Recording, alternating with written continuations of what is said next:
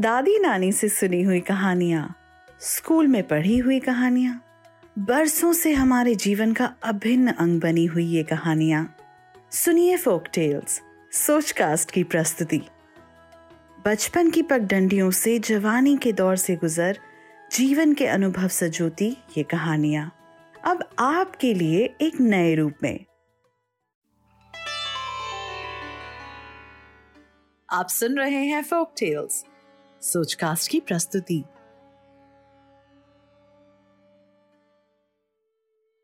पूर्वोत्तर भारत में मिस्मा नाम का एक गाँव था। वहाँ ताराओ नामक अनाथ मछुआरा रहता था, जो मछली पकड़कर और उन्हें बेचकर अपना गुजारा करता था। एक दिन रोज की भांति वह मछली पकड़ने नदी पर पहुँचा और उसमें जाल डाल दिया। उस दिन जाल में मछली न फंसकर एक नाग फंस गया। वह नाग कोई साधारण नाग नहीं था, बल्कि नाग लोग का राजा था। नाग कन्या ने पिता को जाल में फंसा देखा तो चिंतित हो गई। उसने तत्काल एक रूपवती स्त्री का रूप धरा और तारा उनके पास पहुँच गई। वह उससे अपने पिता को छोड़ने की प्रार्थना करने लगी।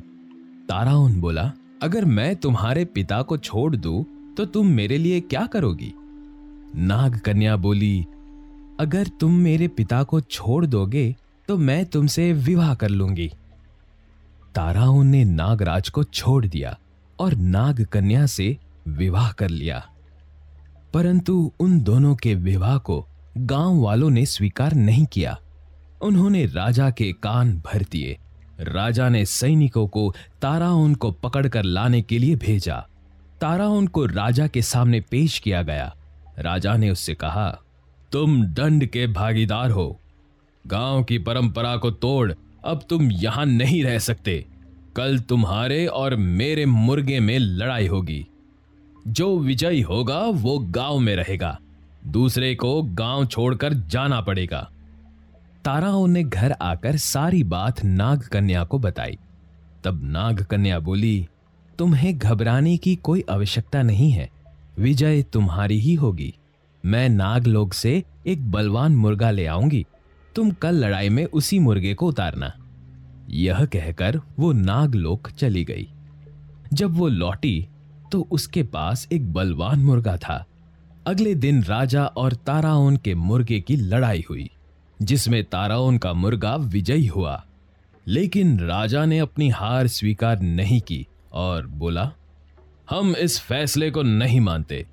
कल सुबह हम दोनों एक एक टोकरी नदी में बहाएँगे, जिसकी टोकरी नदी के बहाव को उल्टी दिशा में मोड़ देगी, वह गाँव में रहेगा, दूसरा गाँव छोड़कर चला जाएगा।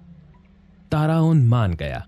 घर आकर वह सारी बात नाग कन्या को बताकर कहने लगा, नदी के बहाव को मोड़ना कहाँ संभव है? अब कल हमें गाँव छोड़कर जाना ही होगा। नाग कन्या बोली, चिंता मत करो, मैं अभी नागलोक जाती हूँ। पिताजी अवश्य इसका समाधान सुझाएँगे। वह नागलोक गई और अपने पिता नागराज से मिली। नागराज ने उसे एक सुंदर चमत्कारी टोकरी दी और कहा कि इस टोकरी को जैसे ही नदी में डाला जाएगा, नदी उल्टी दिशा में बहने लगेगी। नाग कन्या टोकरी लेकर घर पहुँची और ताराओन को सारी बात बता दी।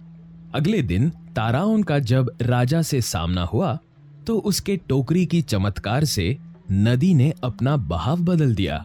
यह देख वह हर्ष से भर उठा और राजा से बोला, राजन, मैं जीत गया हूँ।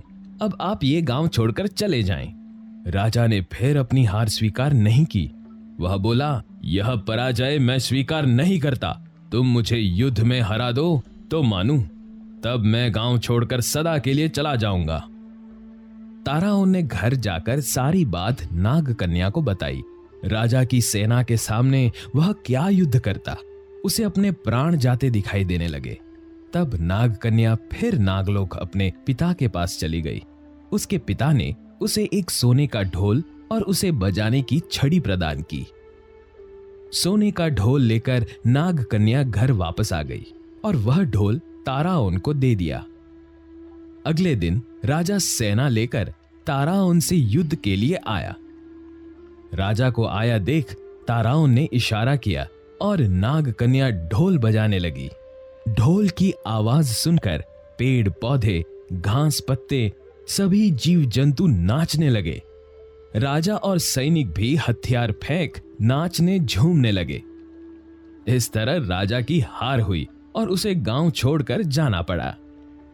ताराओन और उसकी पत्नी नाग कन्या गाँव के राजा रानी बन गए। आज भी अरुणाचल प्रदेश में ताराउन जनजाति के लोग बसते हैं। सुनिए हर हफ़्ते एक नई फोक टेल